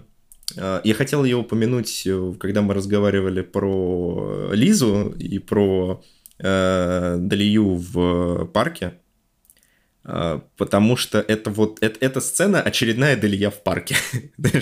Мы возьмем это все в кавычки, просто это, это Далия в парке, это функциональная сцена, которая нам показывает чуть-чуть лора, но не особо заостряет, потому что там да, камера статичная, там показывают просто призраков, которые стоят над этой. Ну, все же не совсем, потому что тут ну, раскрывается, что у них был план э, получить вторую половину души Олесы, с помощью которой они смогут этот план э, привести в действие по возрождению там, или призванию Бога. И как раз-таки тут мы прекрасно понимаем, что вторая половина души – это и есть э, дочь Гарри. Ну да, ладно, это важный момент. Важный, как важная шестеренка в часовом механизме. То есть в сюжете это просто как бы такой сюжетообразующий эпизод, так скажем. То есть он важен для сюжета, но... Это тоже как бы ну, немножко не то, о чем мы говорили, вот, когда рассуждали про момент с Лизой. Вот. Но для сюжета, да, он, он безусловно важен, конечно. Окей. Okay. Тем не менее, в общем, в самом-самом конце игра как бы подводит итог, да, всем, всем действиям игрока. Потому что мы могли спасти Сибил, могли Сибил не спасти, да, то есть... Что происходит в конце, что может произойти вообще? То есть там может и Кауфман же появиться, а наш дорогой товарищ, который врач, который совсем не врач, вот, а в очередной раз... Пом... Он, он, нам, он нам не товарищ, он выполнял свою... Да. А, ну, просто это как раз памятуя о странном отношении Кичиро Тоямы к врачам, потому что, что в «Сирене» у него тоже врач очень странный. А, что здесь? Да, расскажите кто-нибудь поподробнее про, про все, что происходит в конце. Ну, мы видим, собственно, призраки маленькой Олесы. Там стоит Далия и тащит ее. Она, она упирается и не хочет идти. Мы, это когда мы поднимаемся уже к финальному боссу. И там, я так понимаю, что это вот сцена... Я помню, смотрел Twin Perfect, они говорили про эту сцену, про, более конкретно упоминая Silent Hill четыре, как грамотно там все завязали. Потому что, если вспомнить, да, эс ха четыре не от, изначально не относился, все-таки он изначально не относился к Silent Hill. Да, это была отдельная игра. Но потом, когда все подвязали при помощи персонажа, который упоминался во второй части, да, Уолтер Салливан, в этой сцене удивительно... Ну, то есть, э, тут есть... Э, это, конечно же, СПГС, но тут есть э, немножечко, что оставили для четвертой части. Как бы э, тут она, они рассказывают про... Далее говорит про ритуал, и в какой-то момент э, она такая говорит «I could have done it all, uh, all myself». То есть она для себя так открывает, что на самом деле, чтобы там это все вызвать, блин, на самом деле мне не, особ... не особо-то ты нужна, там, там, еще, там еще что-то есть, я могу это сделать сама. А, и если поиграть во все части подряд, то а, там есть небольшая вот эта вот отсылка, что Далия знала Уолтера Салливана, который был в тот, в тот же момент, да, в доме, доме желаний, это приют для детей в Сайлент-Хилле. И как раз-таки вот это вот двадцать один Сакрамент — это очередная, очередная, очередной ритуал культа, через который тоже можно призвать как бы нечто. И так как культ там в какой-то момент у них разваливается на миллионы разных верований, это вот один из них, и Далия абсолютно знала про то, что есть, есть еще варианты. Ну, это такая это мелкая деталь, она к первой части не имеет отношения, по сути. Вот, и мы смотрим вот этот вот момент. Олеса спрашивает: «Мама, ну, типа, что, что ты имеешь в виду?» Хоп, они исчезают, и, собственно, Гарри попадает в арену финального босса, финальной битвы, где все зависит от того, убили ли мы Сибил, и выполнили ли мы квест э, с Кауфманом. Если не убили, э, мы видим Сибил, которая целится в Далию, и рядом сидит уже взрослая Олеса. А если выполнили квест с Кауфманом, то в момент, когда э, Далия, собственно, совершает ритуал, э, Кауфман подходит и, говор... и приносит э, огола... Аглоафотис. При этом сначала он стреляет в пузо Далии, врываясь прямо в эту сцену. Да, да, да, он, да, да, да, то есть он просто врывается как, как какой-то бэтбой, стреляет, сначала стреляет, потом разговаривает. И он приносит Аглоафотис, Далия говорит, типа, блин, я, ты же должен был его уничтожить. Ты такой, да, это, это в очередной момент, когда Кауфман все делает для своего как бы блага, да, то есть ему нужно было это для того, чтобы все это контролировать. Тут прям такая нужна ставка со Шварценеггером, который такой «I lied». «I lied». А потом в слоумо, причем на движке игры, не в этом да, довольно качественном слоумо, он швыряет Аглоафотис в... Это получается Олеса еще. Когда она, она, когда она стала белая, или нет, или она уже не, не Олеса не является, или это уже... Это Олеса плюс Шерил. Это, это уже инкубатор, или нет? Ну да, да. Вот, и, собственно, после этого начинается... Если мы, мы, мы же говорим о полностью трушной концовке, потому что она у нас главная. Вот, собственно, мы видим рождение бога Самаэля, но он очень слаб из-за Аглоафотиса, и начинается финальная битва с ним. У кого есть что сказать про эту финальную битву? Он настолько слаб, что он может умереть, если даже ты не совершишь ни единого выстрела. То есть, если ты войдешь в эту сцену без оружия, без патронов, он просто сразу умрет, насколько я понимаю. Балансить-то как-то надо, да, поэтому... Ну, это, это, кстати, возвращает в одном из прошлых подкастов, я говорил про то, что моя абсолютно ужасная теория про то, что Silent Hill, возможно, популярен из-за того, что он не столь сложный. То есть, да, то есть все его действительно прошли, все дошли до момента с Лизой и настолько хорошо помнят. Все прошли финальную, э, финальную битву. То есть, понятное дело, его можно сделать сложным, можно поставить хардкор режим, но на нормале и, в принципе, он проходится спокойно и не вызывает особых проблем. Ну да, это такая как бы тема, что сделать на самом деле тяжелого босса не так уж и сложно. Вот, только понравится ли это игроку. То есть боссы-то должны вроде как да, передавать некое ощущение, да, вот этой сложности, что сейчас, о, драма. и все в таком духе, баталия прям будет. А, вот, но... Ну да, а, а, а когда ты тратишь на него там десять-двенадцать траев, тебя уже все это раздражает, и ты как бы не получаешь вот этого... этой эмоции, что, блин, да я же его прошел. Mm-hmm. Да? То есть, когда ты его проходишь mm-hmm. все-таки с first try, это такое, типа, да, вот я крутой. И это, это дает тебе игра, что, типа, ощущение этой крутости, что ты смог пройти его с, э, с первого раза. И, но, но это было там сложно. Например, да, это было как бы, как бы даже сказать, не сложно, а он, заста- он заставил тебя что-то делать, да, скажем так. То есть ты не просто сидел. Ты ему сдаешь экзамены, в общем-то, да. Ну, в этом плане, опять же, достаточно весело смотреть спидран, особенно на Any%, когда босса уваливают, по-моему, с шести... Ну, там что-то в пределах десяти выстрелов, буквально, на Any%. Да, я согласен, все-таки вот эта теория, мне кажется, одна, одна из таких, что... Silent Hill кажется такой очень запутанной, но на самом деле все там достаточно легко проходится. Если вы ну, банально собираете оружие, хотя бы какие-то патроны, коих в игре, в принципе, в избытке, вот, то особо не надо ни на чем другим там думать, особенно там, какие-то тактические такие вещи, они не требуются в игре. А я здесь, в принципе, вижу два момента интересных. Первое, ну, они оба как бы друг с другом завязаны. У Сергея Целюрика выходил апокриф в нескольких частях по Silent Hill, где он рассказывает... На, игро... на игромании. Да-да, на игромании. Это начиналось еще в стране игр, и он как бы более критически, да, пытается подойти к различным играм, да, вот, которые вроде бы как бы все в них хорошо, но... И вот этому «но», собственно, посвящен апокриф, как правило. Ну вот... в отношении Silent Hill такая основная мысль всех апокрифов заключается в том, что...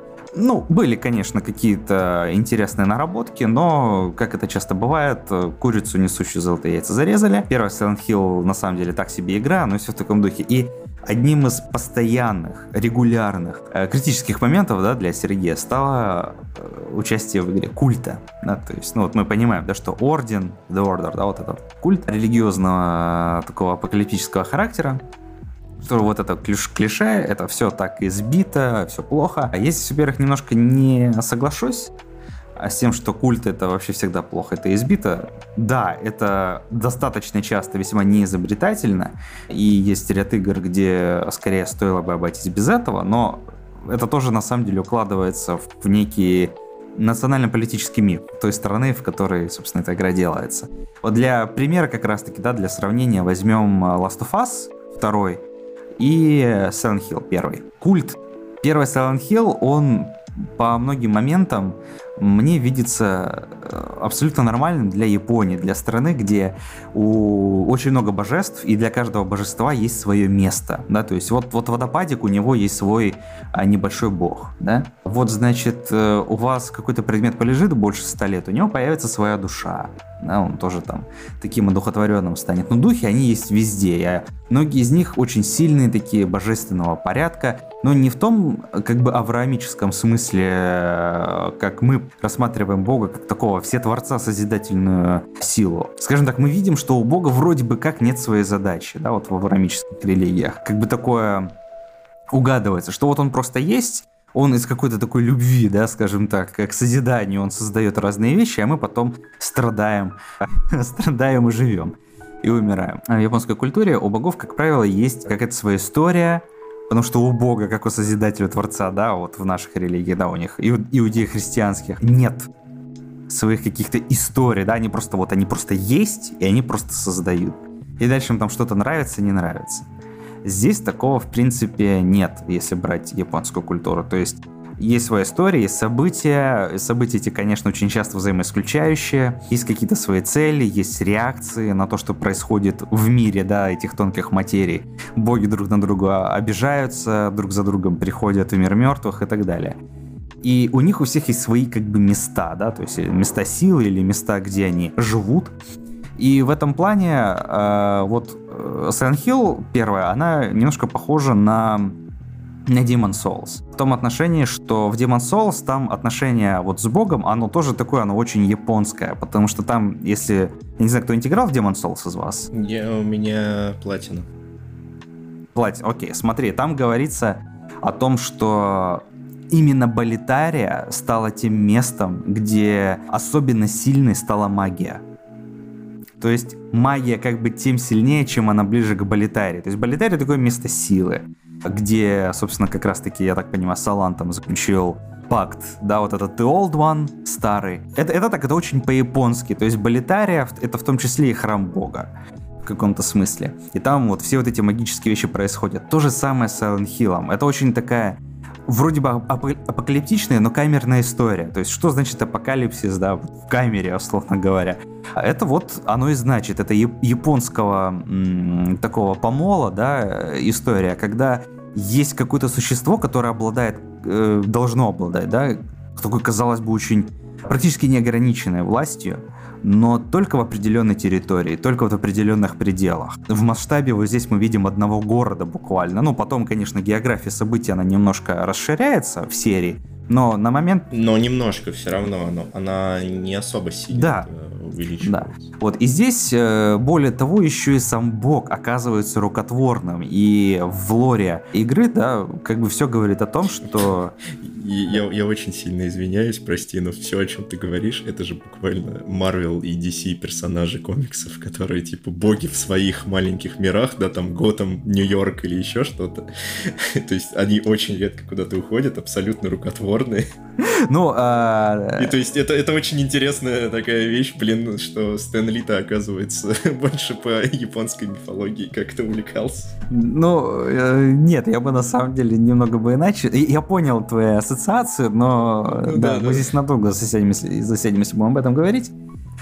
Не, не будем, не будем, не будем, а то так договоримся. Да, но суть, суть в целом вот как бы в этом. И бог, он рукотворен, и при этом история самого Silent Hill, она предполагает существование людей до появления бога, да, то есть бог рукотворен вот именно как конструкт.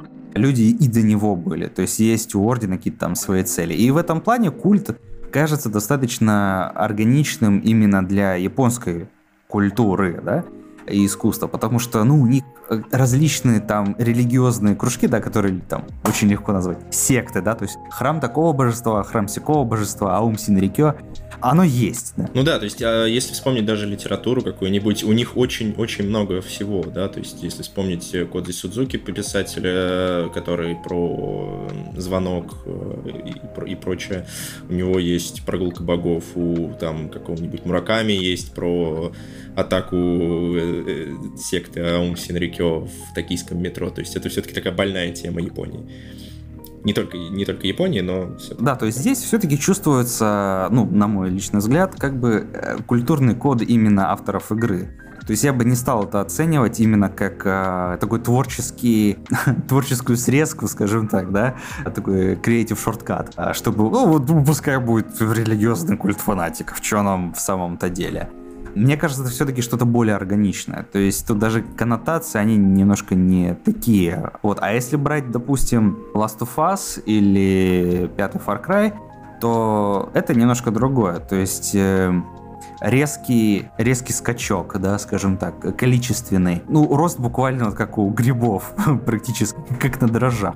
В какой-то момент, когда приспустили немножко регуляцию религиозных движений в Америке, их стало очень-очень-очень много. В американцах э, вот эта перформативность очень высокая религии, да, то есть когда э, недостаточно быть, там, недостаточно верить, да, нужно все-таки принадлежать к какому-то институту. Америка ведь на самом деле вот для развитых стран, вот на фоне других развитых стран, это же очень религиозная на самом деле нация, очень религиозная, то есть там многие республиканцы, да, они же такие прям, они, как правило, замешаны вот в каких-то таких там полурелигиозных, да, инициативах, штуках и так далее. И в том числе то, что называется, да, right-wing populism, правый их популизм, да, он, как, как правило, приобретает достаточно сильный полу такой религиозный окрас. Даже вот э, этот, вся вот эта движуха с э, каноном, движение, вот, которое недавно Facebook буквально полностью вроде как забанил, оно же тоже имеет такой полуконспирологический, полурелигиозный характер в каком-то смысле. Поэтому, собственно, там очень много было таких вещей, было очень много историй про самовыпил сект. Там же была вот эта вот секта, которая верила в ю эф о, да, то есть там в то, что инопланетяне на всех заберут. Да, да, да, да, они как же там... Голден Гейт, что ли, они там? У них... Да, Гейт какой-то... Heaven's Gate. Heaven's Gate, да, Heaven's Gate. Да-да-да, у них еще сайт очень красивый был. Приложим ссылку, если там где-то есть снапшот. Простите, да, но он очень яркий такой, там, типа, он до сих пор существует, все еще за него кто-то платит. Вот, но суть в том, что там все закончилось самовольной кастрацией мужчин, как тоже ритуал магический, почему нет? И они же еще и потом и самовыпилились. То есть и для американцев, и для японцев это как бы тема на самом деле достаточно насущная, которые не всегда легко списать на какие-то ленивые творческие клише. То есть, допустим, ну, вот Far Cry пять там, да, окей. Last of Us, я имею в виду именно как клише, да, такое. Last of Us второй, ну, там вообще у меня достаточно серьезные вопросы к Дракману именно в плане того, что он пытается сказать о людях. Потому что есть такой очень-очень американский взгляд на то, что будет после конца света. Ну, то есть, и, если вдруг заметите, да, что апокалипсис в американских произведениях, он, как правило, тотален. То есть нет такого, что «Ой, мы разбомбили Токио в очередной раз, а везде все хорошо». Если апокалипсис происходит в Америке, то он как бы по дефолту происходит везде. Ну да, то есть это больше такой... Ну это пакс американо, да, центризм вокруг э, своей культуры. И при этом там начинается вот этот «человек-человеку волк», и в том числе начинается ожесточение и на религиозной почве. Вот и секта, как раз-таки вот культ, да, но вот поэтому в, этот, в эту всю раковину э, влияний на Last of Us два, вот поэтому он был подброшен, потому что это тоже в каком-то смысле насущная была тема для Америки в определенное время. Вот, но Last of Us мы как-нибудь в, друг, в другом месте поговорим. Я здесь просто защищаю как бы именно решение представить культ, вот это культ, боги и так далее. Это просто что-то для Silent Hill достаточно привычное. И несмотря на то, что история вроде бы такая, она и линчан, да, и под американскую аудиторию, но вот этот момент, он все-таки из японского культурного кода, на мой личный взгляд. Да, мне тоже так кажется. Да, и последний момент, вот, собственно, когда игра заканчивается, какая-то концовка происходит, пока не забыл, я не могу не отметить, что в Silent Hill первой игре, которая, сколько ей, двадцать лет уже, в принципе, да? В ней один из самых адекватных э, счетчиков времени. Потому что он, вы только подумайте, да, он не включает в игровое время загрузку и катсцены. То есть он считает только геймплей. И на самом деле это ведь очень большая проблема для огромного количества игр. Вот, я, в принципе, видел, видел такое только... Да, да. Ну, из такого, из свежего, да. Второй Resident Evil. Она что же время считает? Она, по-моему, не считает катсцены, а я проверял, и не считает время, когда ты в паузе находишь. Ну, и понятно, не то, что загрузку она тоже считать не будет, но там загрузки нет, она бесшовная. Это, блин, это очень круто. Как бы я не думаю, что Silent Hill задумывалась как э, спидранерский такой э, снаряд, но, блин, там реально там очень-очень хороший счетчик времени. Ну, ты, мне, мне, мне, мне кажется, это, знаешь, это вот, это связано с тем, что все-таки, как мы говорили в самом начале, Team, Team Silent была со, собрана из людей, ну, таких неудач, неудачников от индустрии, да, то есть и они настолько хотели показать все правильно, да, может быть, в каком-то моменте, либо они настолько вот привыкли, что, ну, казалось бы, зачем эту деталь прорабатывать, но у них в голове она висела, что вот нужно сделать так, да, катсцены не будем учитывать, еще что-то не будем делать, ну, то есть они как-то продумали то, о чем, в принципе, нормальный, ну, в кавычках, да, там нормальные геймдизайнеры и нормальные а, студии, нормальная студия разработки думать вообще не будет. Но, но у них это было, стояло в каком-то виде.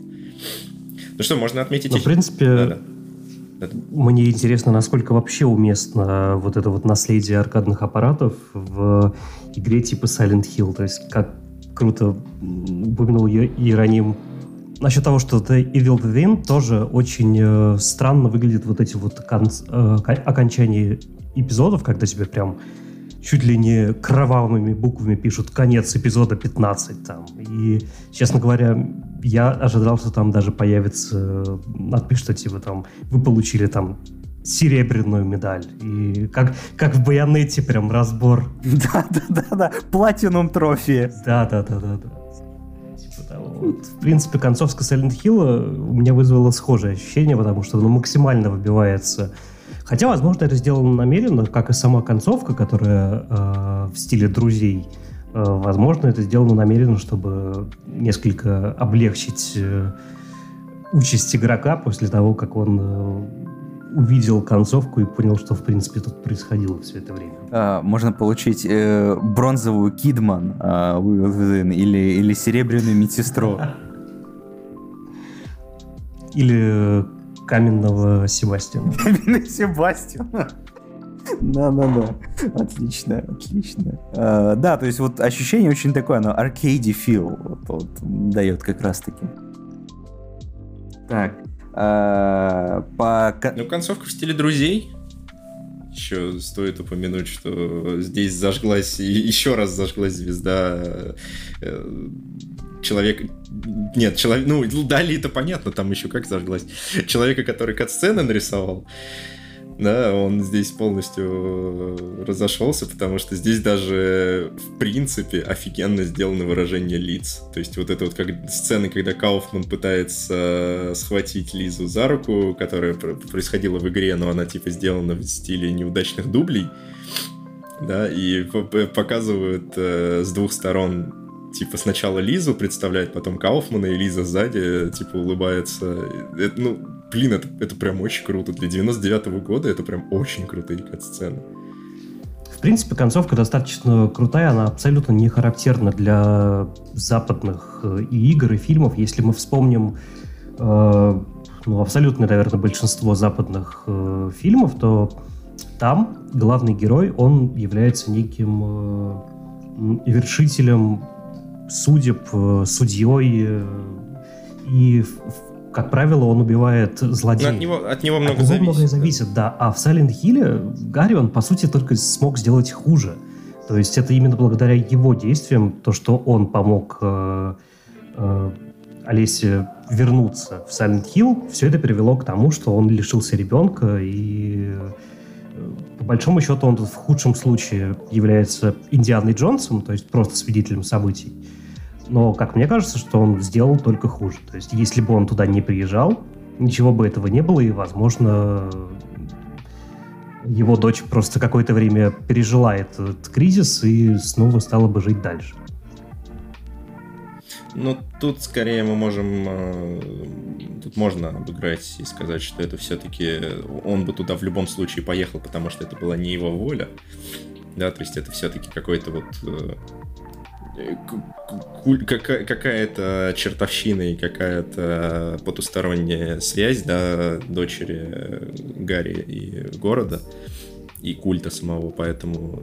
Типа события игры в любом случае бы произошли так или иначе. Ну, не совсем понятно, потому что... Да, то есть это, это, это, это, не, это не так топорно, как... Э, давайте потихоньку перейдем О. к фильму. Конец по, по этой, да. Это не так топорно, когда э, дочь, дочка главной героини в фильме кричит просто Silent Hill, Silent Hill, Silent Hill в припадках, и вместо того, чтобы отвезти к врачу, главная героиня отводит ее в Silent Hill. Да, то есть это, это наверное, вот это я хочу сказать. Да. Да, это максимально странно. Но, в принципе, я вот тебе оппонирую и скажу, что фильм не так плох. Многие фанаты считают, что он совсем... Я, я, я не считаю, что, его, что он прям совсем плох. Мне, мне он абсолютно не понравился, ну, потому что как бы, единственную идею, которую они оставили, это... идея, что типа... Ма... которая буквально там цитируется, да, что мать бог в глазах ребенка. И это, это буквально одна из, один из персонажей говорит там в какой-то очень важный момент фильма, и типа весь фильм эта тема педалируется. И, и, и это, это все. Это все, что как бы фи- фильм э, дает. Остальное это такой очень вялый пересказ событий игры и моментов из игр. Pyramid Head. Слушай, ну, Pyramid Head там был нужен, во-первых, э- потому что он является все же... Ну, да, да, да. Да, ну, он же, является я... внегласной, внегласным символом Silent Hill, и я абсолютно уверен, что не будь там Pyramid Head, фильм продался бы гораздо хуже. Да, Silent, э, Pyramid Head несколько хреново средизайнен, и он там превратился в какого-то маньяка, и шлем перекрасили ему зачем-то, но в принципе, в принципе... Не, он, а мне, кстати, мне он нравится. Вот фи- фильмовый, который, типа, такой, такой треугольник, у меня визуально он, кстати, более брутален и представляет опасность. А просто, опять же, оригинальный он такой, он японского дизайна, да, то есть это вот Масахиро Ито и его гениальность. Он, он красивый, он интересный, он привлекает внимание, и он как монстры из Demon's Souls оригинального, да, то есть они странные, и он тоже странный. Почему такая пирамида, что, что там происходит под ней, что... Э, ну, то есть он, он странный. Он выглядит не... Ну, да. Вот эта вот таинственность, наверное, в том числе вывела фильм в топы, потому что, как мне кажется, она хорошо передана, и что в игре, что в фильме. Есть вот этот элемент того, что мы пребываем в каком-то страшном сне, а не в каком-то конкретном месте. То есть и в фильме, и в игре это передано очень хорошо. Ну, концов, концовка, например, в фильме тоже, в принципе, это и передает. Она, она мне действительно нравится, когда... Uh, типа, муж uh, Шон Бин приезжает домой, его не убили в фильме, вау. Uh, и, типа, и она приезжает домой, только она приезжает в альтернативный свой дом. Да, и, и, они, и они таким образом, типа, разминулись. Это, это, это довольно... Да, единственное, с чем, с чем я абсолютно соглашусь, это с тем, что там плохо... показали вот это вот э, противостояние Гарри и Дали, потому что как такового Гарри тут нет. И получается, что женщина, то есть мать Алесы, противостоит Дали, то есть э, матери Шерил. Э, наоборот, вернее. Не, а та, а, а, она же там не Дали, там... там... Там, там Кристабелла, по-моему, там, там, да, там, перс, да, там, там персонажа Дали и нету, там вы сделали лидера культа, это некую Кристабеллу, и мать там отдельная, как э, отдельный персонаж, насколько я помню. Э, я вот, если честно, не помню, как ее зовут там, э, может быть и Дали. Да, при этом Лизе практически не уделили никакого внимания, то есть э, та сцена, которая... наиболее драматично в игре, она присутствует, в принципе, но она получилась гораздо менее э, эффектной, потому что мы не успели проникнуться к этому персонажу, мы не успели понять, что все же с ней произошло, и Кауфмана там в принципе нет. То есть э, одного из основополагающих персонажей игры просто из фильма исключили. Ну, исключили, скорее всего, по причине того, что нужно было как-то более сконцентрировать вокруг основного сюжета, да, потому что... Ну, это, фильм — это не видеоигра, тут я полностью как бы на стороне авторов, потому что нужно больше вокруг одной, одного момента, одного, одной идеи как-то сформировать фильм. Если ты будешь раскидывать его еще куда-то, это уже артхаус и... Чуть сложнее, чем вот стандартные, сколько там, девяносто минут для игры, для фильма по игре. Это, мне кажется, будет сложнее привлечь кого-нибудь в кинотеатр. Мне кажется, еще такой момент, что это вот к неудачам, скорее, адаптации, что фильм, он, он кажется куда более однозначным, чем, чем игра. В том отношении, что в игре как бы не совсем понятно, что вообще происходит. То есть это, это иллюзии, это демонические силы, это какие-то проблемы с Гарри, а, с головой у него. То есть, или это наркотики, в чем, в чем вообще дело? А в этом плане фильм кажется куда более однозначным. То есть он видится более типичной историей. Про то, что вот реально вот есть, есть культ, вот они тут проводят всякие свои нехорошие штуки. Вот, короче, на все это не очень важно. Главное, главное, чтобы ты выжила. Вот, и все. То есть для меня это как бы вот так скорее воспринималось. Все так, при этом местами фильм ужасно изображает культ, потому что в этой церкви там сотни людей буквально находятся. И как они выживают так долго в этом городе, непонятно. Абсолютно непонятно. Более того, там у них у кого-то есть противогазы, которые, кажется, появились еще в Homecoming. Я абсолютно не понимаю, зачем они... А, Homecoming был после фильма, насколько я помню. А, ну вот, еще и Homecoming засунули из фильма, отлично. Да, то есть там Homecoming в том-то и была, был и основная претензия, что э, фильм был в две тысячи шестом году, а Homecoming, если мне память не изменяет, э, в две тысячи седьмом. А, да, даже в две тысячи восьмом году, то есть через два года после фильма он вышел. И как раз-таки он больше ориентировался на фильм, нежели на оригинальную игру. И поэтому это было очень странно. Ну, то есть за- зачем это было сделано, не совсем понятно. Поэтому тут как... можно было очень круто, так скажем, постмодерного, постмон...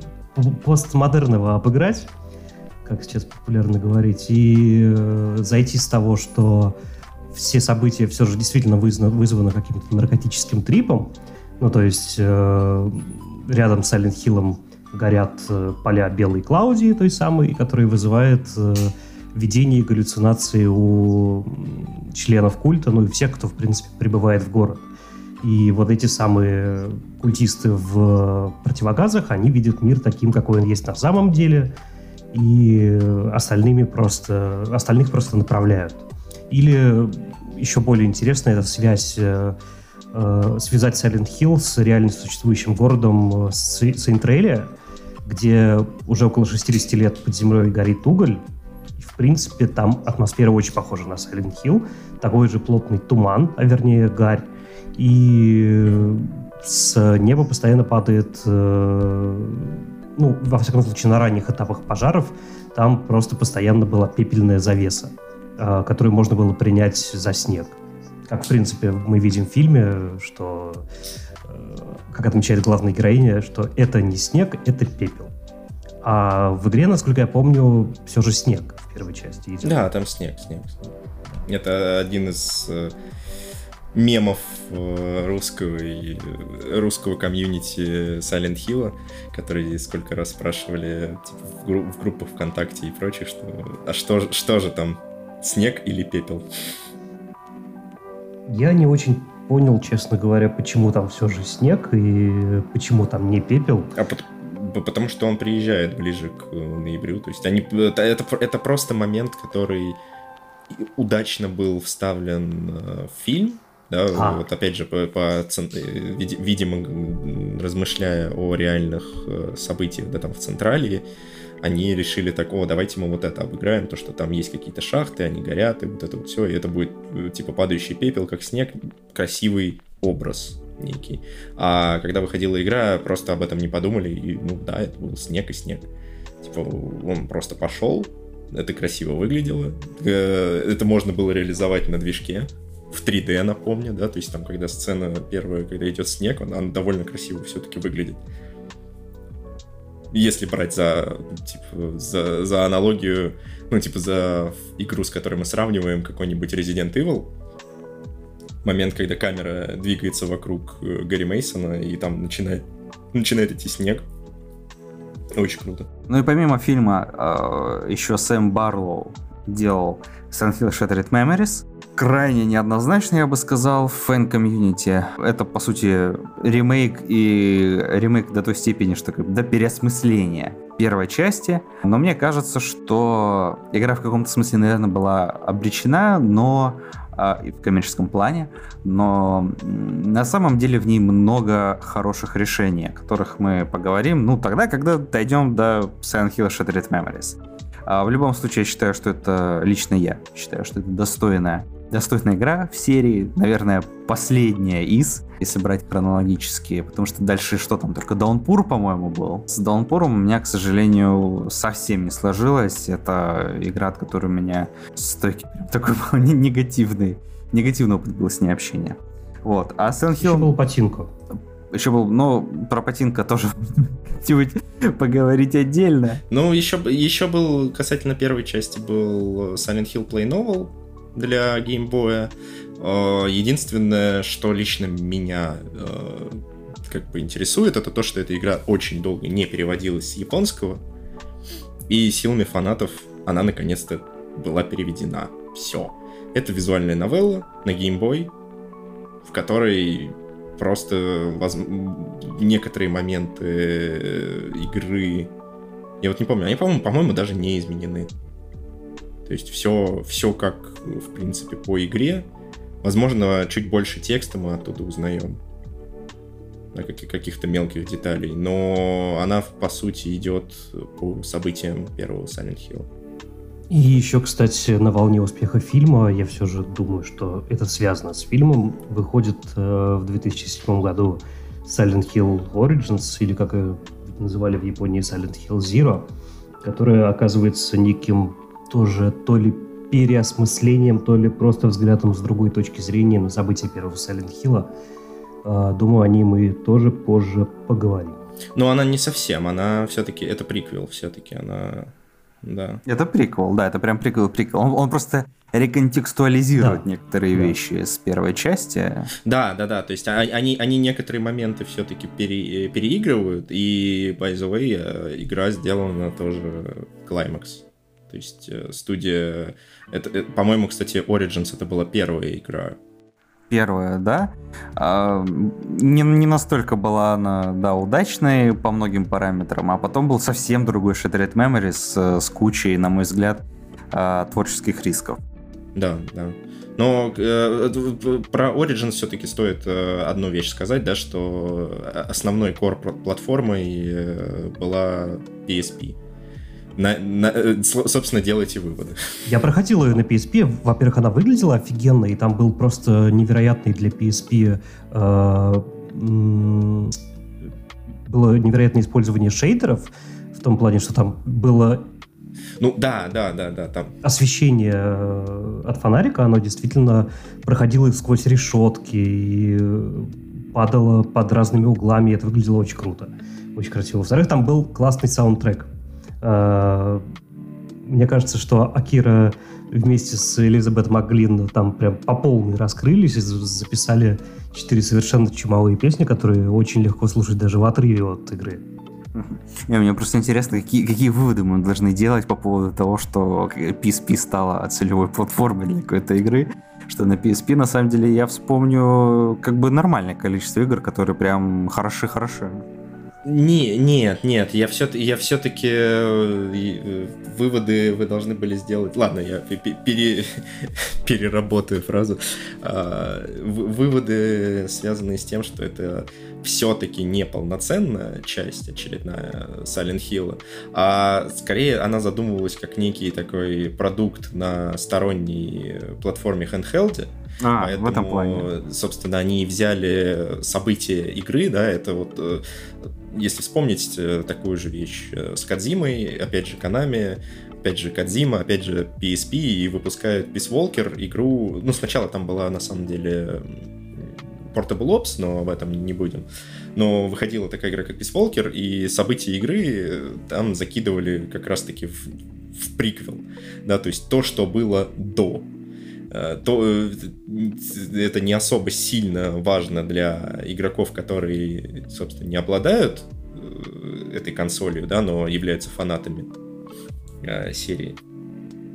И так, также для, в принципе, ну, в принципе, для фанатов Silent Hill тоже, если вы там играли в первые четыре, и у вас был там первая PlayStation, вторая PlayStation, да, то когда выходил Origins, в принципе, поначалу все такие, ну, ну ее можно и скипнуть. Но, правда, потом она вышла на пи эс два. А Peace Walker, кстати, вполне себе был каноничным, насколько я помню, и даже имеет важное влияние в Нет, ну части. Да...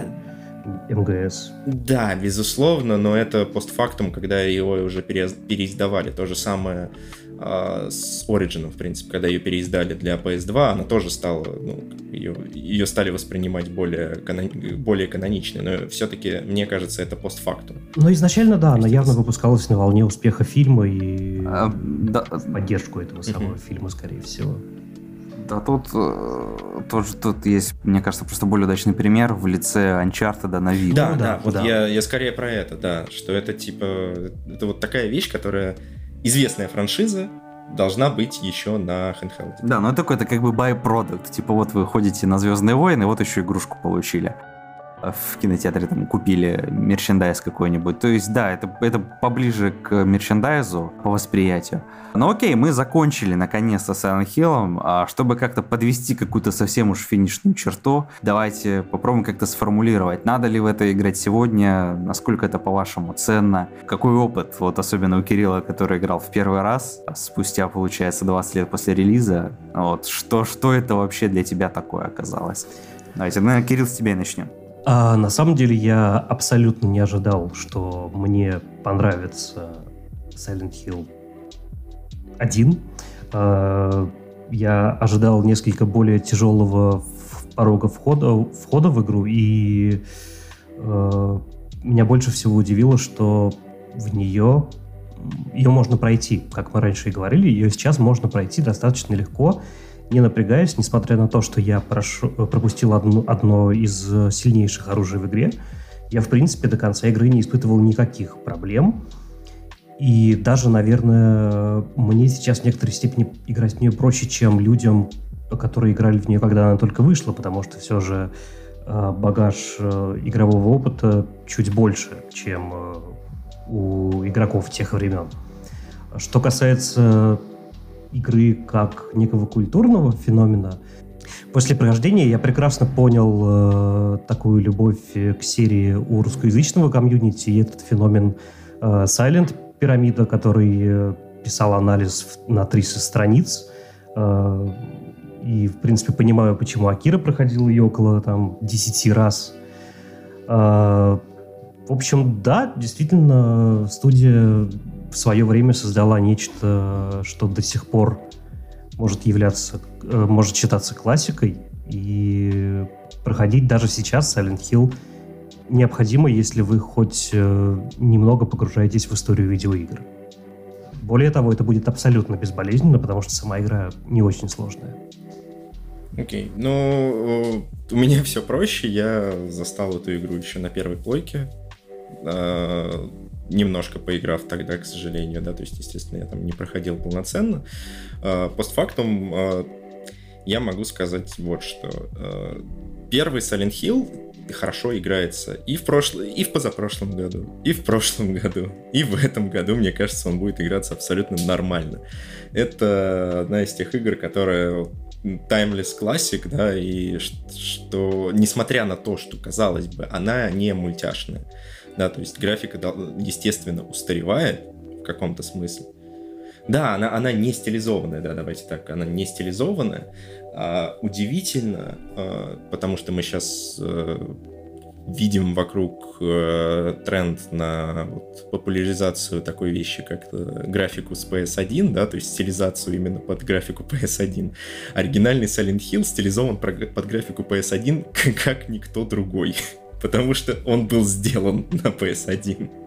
Поэтому, естественно, людям, которые ищут чего-нибудь такого, да, то есть вот, а что бы мне взять э, такого интересного, э, такого хоррора, стилизованного под пи эс один. Берите хоррор с пи эс один, Silent Hill потрясающий, все в нем супер работает, как мы уже несколько раз говорили, играется он потрясающе и э, не представляет особой сложности. Э, сюжет все еще держится так же, как он держался тогда, то есть мы особо, несмотря на то, что выходило очень много подобных игр, хоррор, хоррорных игр и про секты, и про все такое, сейчас он выглядит нормально, он не выглядит устаревшим, все его диалоги не выглядят устаревшими, потому что, опять же, мы говорили про это, это возможная стилизация под такой Lynchian World, да, то есть очень странный, и это легко бьет все претензии, да, то есть если, которые возникают э, к игре, ты можешь сказать, что а так и было задумано, так и было сделано, чтобы это было странно. И вот этим вот так и было задумано можно очень легко оправдать в Silent Hill почти все, что угодно. Э, единственное, что я, конечно же, м- могу сказать, что Silent Hill, это первая часть, это отличная платформа, на которой потом вышла гораздо более хорошая игра под названием Silent Hill два, которую я люблю миллионы раз больше, конечно же. Но то, то есть, ну, нужно помнить про свои корни. И вот то, что там вышло, то, что Silent Hill два вышло из первой части, это... в нее можно сейчас поиграть. Это, в принципе, я считаю, что это довольно обязательная вещь, если вы говорите про то, что вы любите хорроры, если вы любите как-то игровую индустрию, то вряд ли вы можете прийти и сказать: блин, я в Silent Hill не играл, что-то старая какая-то штука. Мне кажется, что это в какой-то степени обязательно для, для культур... культурного обогащения. Вот. Окей. Окей. А, ну и закончу, наверное, я. Такое сначала немножко личной истории. На Сахалине, где родился и вырос, эм, можно было всегда без проблем достать э, диски для пи эс один, разумеется, пиратские. Первая Silent Hill попала ко мне далеко не сразу, а банально по той причине, что, скажем так, Silent Hill он один, да, был. Resident Evil, например, было аж три штуки. То есть, ну, четыре даже, если еще считать Gun Survivor, но давайте мы про нее сейчас забудем. Вероятность встретиться именно с Resident Evil была повыше. И, разумеется, я быстрее познакомился именно с Resident Evil, со второй частью. И мне она сначала оказалась лучше по всем параметрам, чем Silent Hill, потому что, ну, в Silent Hill ты что-то ходишь, бегаешь, а вот и сама игра какая-то простая. Вот, а в Resident Evil там вроде как бы э, ты тоже ищешь ключи, но при этом у тебя постоянно есть какой-то чисто механический челлендж, то есть тебе и стрелять надо, и патроны экономить, э, вот, и тогда меня это, конечно, очень сильно как ребенка увлекало. И Silent Hill именно как самостоятельное произведение я оценил несколько позже. Я на самом деле очень рад, что, во-первых, про игру помнят. Я считаю, что она оказала очень большое влияние на... лендскейп, да, на, на рельеф в виде игр в целом. Возможно, не всегда в хорошем ключе, но это уже не проблема самой Silent Hill. А, но как минимум, да, вот я могу сказать, что Silent Hill определенно повлияла на Lone Survivor, на игру, на Cry of Fear, наверное, на игру на эр пи джи Maker uh, Witch's House, на Lost in Vivo определенно. Lost in Vivo даже музыка прям такая ямаоковская. И игра еще параллельно берет некоторые вещи, заимствует напрямую у Eternal Darkness. И наверняка еще Detention, я думаю, она тоже испытала определенное влияние э, Silent Hill. То есть такой прям набор игр, которые, ну, либо просто сами по себе интересны, либо тоже вот их можно без особых скидок назвать прям хорошими. И вот эта волна пи эс один эстетики, когда ее, собственно, теперь ее можно, да, реализовать без... совсем уж каких-то больших рисков, связанных с тем, что вам нужно какую-то технологию подтягивать, то сейчас это сделать проще. И вот в инди-сцене вот регулярно что-то такое появляется. То есть э, такое наследие, оно, оно чувствуется, ощущается, это, это хорошо.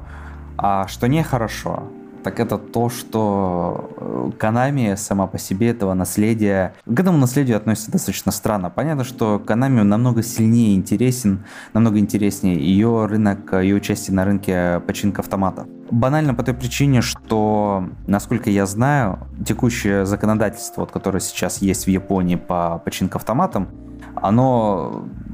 для Konami достаточно легко исполнимо, во-первых. Во-вторых, затраты на производство починка автомат намного меньше, чем на большие игры, типа Metal Gear Solid, да, пятый. А, но при этом профита, дохода намного больше. То есть они куда более прибыльные. Здесь понятно, это, это просто бизнес. А, но очень жаль, что где-то существует починка автоматы Silent Hill, но Konami вот так вот поступила с пяти. Потому что даже пяти, да, вот эта вот демка, playable трейлер, даже playable тизер этот Silent Hill, он какое-то влияние все-таки оказал на видеоигры. То есть появились же вот эти клоны на Unreal Engine, потом там появились вещи, которые тоже каким-то образом цитируют. И Layers of Fear, я думаю, тоже вот как минимум вторая часть, и, да и первая, разумеется, она вот немножко из пяти берет какие-то вещи. То есть даже... Тысячи инди-игр, да, извини, там на самом деле не то, что влияние, там просто эффект разорвавшейся бомбы произошел после выхода пяти. Да. И Resident Evil семь тоже после этого, после этого разработчики выпустили тот такой же тизер, который во многом тоже напоминал пяти. Да, да, да, да. Мне эта ситуация напоминает вот такую историю, собственно, это к важности того, почему надо говорить об игровом наследии, почему важно игры сохранять. Uh, был такой фильм «Носферату». Фильм, который снял режиссер по фамилии Мурнау. И это фильм, который был вдохновлен Дракулой Брэма Стокера. Сегодня «Носферату», фильм, кадры из которого, я думаю, хотя бы раз кто-нибудь в своей жизни видел. И совершенно определенно точно вы видели какие-нибудь сцены, которые «Носферату» были вдохновлены. Такое дело в том, что «Носферату» на данный момент находится в правовом лимбо. Это так называемая работа без... произведение без, по-моему, явного э, правообладателя, ну, по-английски называется orphan work, то есть произведение сирота.